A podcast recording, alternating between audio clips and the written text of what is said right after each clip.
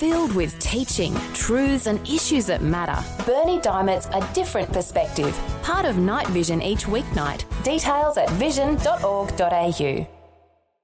Life, culture, and current events from a biblical perspective. 2020 on Vision. Well, it will be a significant day tomorrow that seems to grow in importance every year.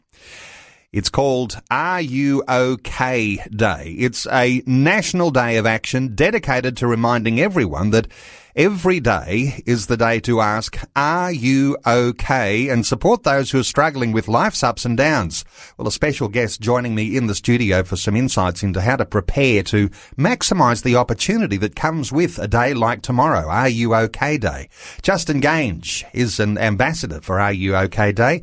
Justin, a special welcome along to 2020. Hey, thanks, Neil. Thanks for having me. I really appreciate being here. I want you to play Majesty a bit more, mate.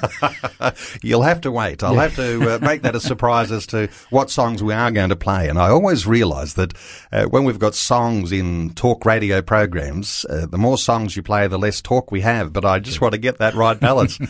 hey, Justin, it is a serious uh, thing that we're talking about today with Are You OK Day. Uh, and uh, it doesn't feel all that serious, just asking a question, isn't it, from for our workmates or people in our community, our neighbours across the fence? But it really is a prevention opportunity rather than a cure opportunity because so many people facing some anxiety, depression, and sometimes that leads on to the worst case scenario. You've got your own story to tell. Yeah, look, it, it, it's something that's so important um, to make it everyday uh, part of your everyday uh, vocabulary is to notice when someone's struggling. And um, I, I, was fortunate enough that um, I was working in a place where my boss noticed that I was struggling, and um, he uh, he kept taking me out for coffees and saying, you know, you okay, you okay, and um, I, I, I, tended uh, to say no. Um, I was, you know, I, I wasn't doing okay, but um, that's that's the answer that I kept giving him, and he um, kept taking me out, and I ended up having to go on to skinny milk because I was starting to bloat. But that's another story. Um, but um, finally, I said, "No, I'm not okay." And he said, well, look, you know, we could all see it. We could all see the signs. And this year's campaign's about trusting those signs. He said, I don't know what to do, but how about we go back to my office and, and we can, um, we can call the doctors as a starting point. Well, I'm going to ask you about those signs in just a few moments. But when you ask someone on Are You OK Day, and look, it, you don't have to wait to, till Are You OK Day, but it really is, it's a day that we get a focus for this. And tomorrow, uh, there's going to be opportunity for listeners today listening to the conversation we're having.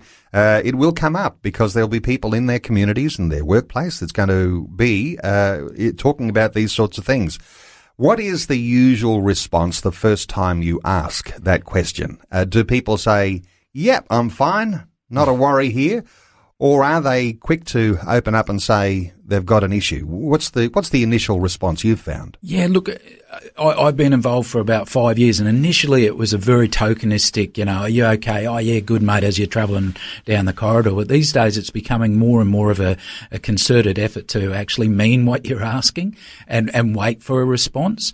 Um, so it has moved from, oh, you know, I'm okay to, well, actually, no, I'm, I'm, I'm doing a little bit tough. And, um, and so it's about trying to give people the tools on, on how to, um, you know, notice those signs, how to ask the question and then be prepared for the response and then how to get that person to help.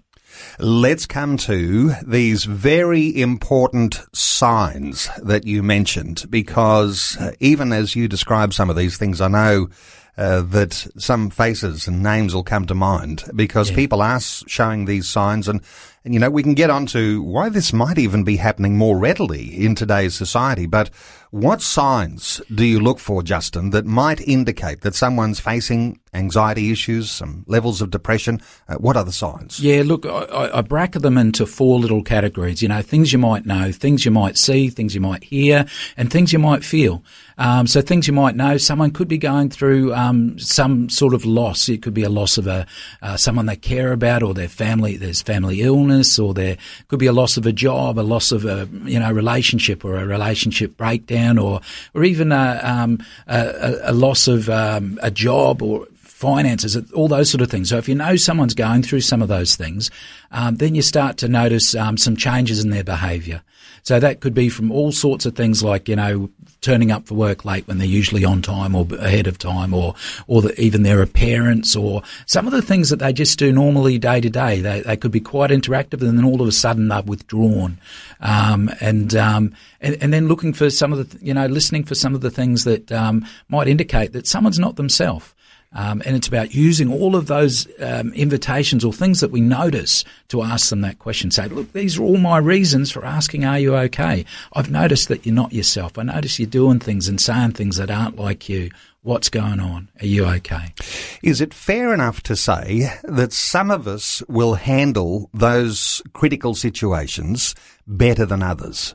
Uh, some people seem to glide through. Oh, yeah, you got the sack from your job, or uh, oh, you've just lost uh, all your money on a bad deal, or something like that. And and some people can cruise through that. Mm. others, though, take that much more deeply, and uh, these sorts of issues of anxiety, of depression, they they creep in. So yeah. some handle it better than others. Yeah, yeah, hundred percent. And and sometimes you know we, we, we live in a world where we talk about resilience like it's you know it's a, a, a lollipop word sort of thing, but but some people you know have have um, uh, been able to mature with the the way they um, handle some of those life situations. But um, we're we're all different. There's seven and a half billion different people on the planet, so we're all going to have various ways that we respond to different circumstances that arise in our lives.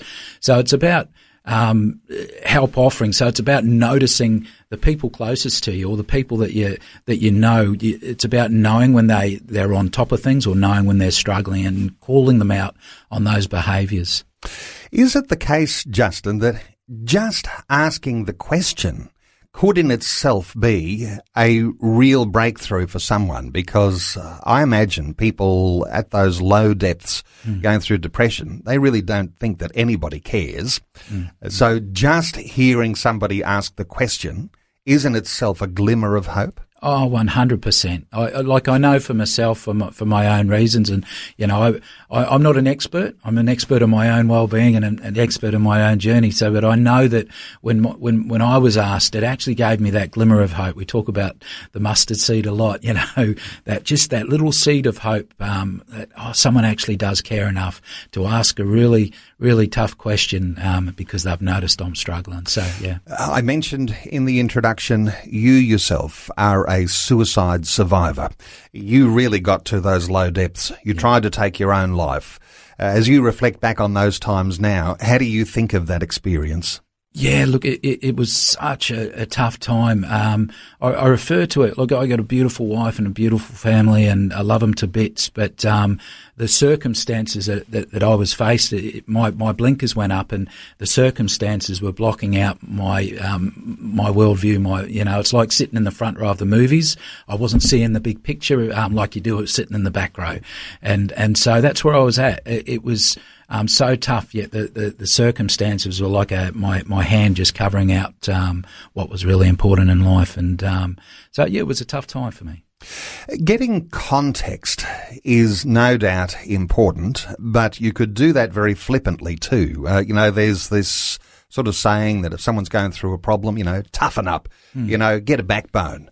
Uh, some of those things not necessarily helpful for someone who actually is, you know, scraping the bottom of the barrel with, uh, you know, approaching day after day of depression. Yeah. How do you think, uh, you know, just taking things on a positive note, how, how does that, does that work?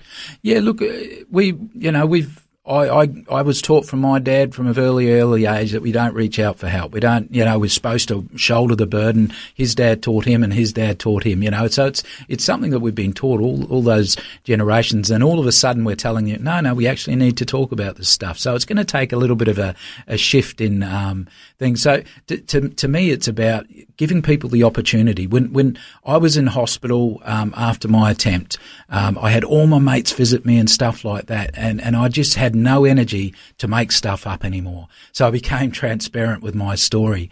And the more transparent I was and the more open I was with, with where I was in life, it actually gave my mates and the people that I cared about permission to share me, share their stories. And what I found out was that we were all going through some stuff, but we weren't talking about it. And so, yeah, that's that's my mission is to try and have these these transparent, open conversations. And the encouragement when you ask someone, "Are you okay?" Uh, the encouragement there might come from a genuine heart that says, "Tell me what it's really like." I mean, if you say people will brush off these sorts of conversations, uh, sh- how d- how deep do you go? How much do you press yeah. for someone to open up? Because uh, they just might not they might not want to open up to you at all. Uh, do you say, "Hey, go and see a professional counsellor, or uh, what sort of steps do you take to actually help people to open up? Yeah, brilliant. So that's that's why we say we use all these signs. You know, I'm, I'm, asking you, are you okay? Because this is what I'm seeing, this is what I'm hearing, this is what I'm noticing. And then um, if they say, oh no, I'm all right, say, really? Because you know, there's a whole lot of evidence over here that's you know, it's mm. it's it's causing me to care enough to ask you the question. And and then um, what what I do is I look, we, we've, we've had one three hundred numbers and helplines since the since the war. Um, so, so I, you know, throwing a number at someone is, is, is, is not helpful. What would I want my mates to do for me? I, would probably want my mate to say, how about we make the call together? And so I, I'm, I come, uh, I, I, come at it from a, um, very much a help offering. I'm going to offer you help. I'm not going to get you to seek help because a lot of the time that we we won't actually do that because we've been trained not to, and so um, so that's that's why I say how about we make this call together. Um, so so the steps are you know notice the signs, ask are you okay, listen with understanding. Um, I'm not a counsellor or psychologist. Um, I'm just a plumber. Uh, so you know, so listen to understand, and then say, "Far out, you've got a lot going on there. How about we get you some help?" And then then be like my boss, go and call a doctor together, and and then check in. How's that working out for you? Because it doesn't always work out. You know, you, the, the, the right right um, help might not be what you need. So it's about checking in as well. Justin, some sad news emerged overnight. And, uh, you know, we couldn't have timed this in some sense any better than to be able to bring this little bit of news. Uh, some listeners will be aware of uh, pastor and preacher Greg Laurie, uh, one of the most popular Uh, preachers on Vision. Well, he announced overnight that one of his ministry team at his church, the Harvest Christian Fellowship in California in the US, has died, and he's died after taking his own life. His name was Jarrid Wilson, and he dealt with his own depression and was open with his own struggles, the ongoing struggles of his life. I mean, he and his wife, they were themselves helping people to deal with depression and suicidal thoughts. Now, Pastor Greg Laurie is quick to point out in the announcement that he made overnight that people often think that spiritual leaders are somehow above the pain and the struggles of everyday people. But he says uh, some people think that. That uh, we're the ones who are supposed to have all the answers, but we don't always have all the answers. Some further encouragement that came with that announcement that one dark moment in a Christian's life can't undo what Christ has done for us on the cross. And that reminder that Romans reminds us that Nothing can separate us from the love of God in Christ Jesus. When we talk about people who are prone to depression, mm. prone to anxiety, even prone to suicide, uh, we sometimes think that because we're in Christ, uh, we're a little more bulletproof. But that's not always the case. We can't always assume that just because someone is in church that they're okay. Mm. So asking, are you okay with your church friends? This is an essential part of tomorrow as well. Yeah, yeah, yeah. I look, it just breaks my heart hearing news like that because we, we're all humans and, you know, Jesus came for each and every one of us. Um, so when, when I hear that, I, I think, um, I think of my own walk. Um, and I remember being in, in, in church and I, I used to be the, um, the worship, the worship leader. Then all of a sudden I, I, shifted to the, to the back pew and, and I was first out at the end of a service. So those are, those were some really clear invitations for people to, to pick up on and say, Hey, that's not like you. You know, usually up the front there or usually the, the loud singer from the middle row, you know. Um, so it, it's all about, yeah, we, we, we're all, we're all cracked. We're all broken. Um, but, uh, through the love of God, that's where God's light shines through, through all our brokenness. And so understanding that every single human in the church, um, you know, needs, needs someone to notice when they're going through tough times and, and to be able to step up and, and ask that, that simple question, are you okay? So there are some steps. Look for the signs. Yep. Ask Are you okay? Listen carefully. Yeah. You may be getting brushed off, or you may be hearing something that is from the heart, which is a cry for help. Yeah. Encourage action. And I love what you were saying, Justin. Uh, don't just give someone a phone number. Say, let's make this call together. And uh, who do you call? Well, oftentimes we'll give a lifeline number. You find that lifeline is a really good first port of call for someone who's going through a struggle like this. 13, 11, 14. That's the number you'd try and remember? Yeah, absolutely. Look, and it doesn't even have to be right at that, um, that really pointy end. If you're struggling, it's, uh, you know, get, get, get help. Get your mate to call with you that number and, um, you know, sooner talk to people, um, you know, before it becomes about, um, you know, life changing events. Okay. The website for Are You OK is very simple. Are you OK. That's four letters. ruok.org.au. And if you are struggling with some of these issues right now, whether it's anxiety, depression, uh, suicidal thoughts, uh, please don't delay.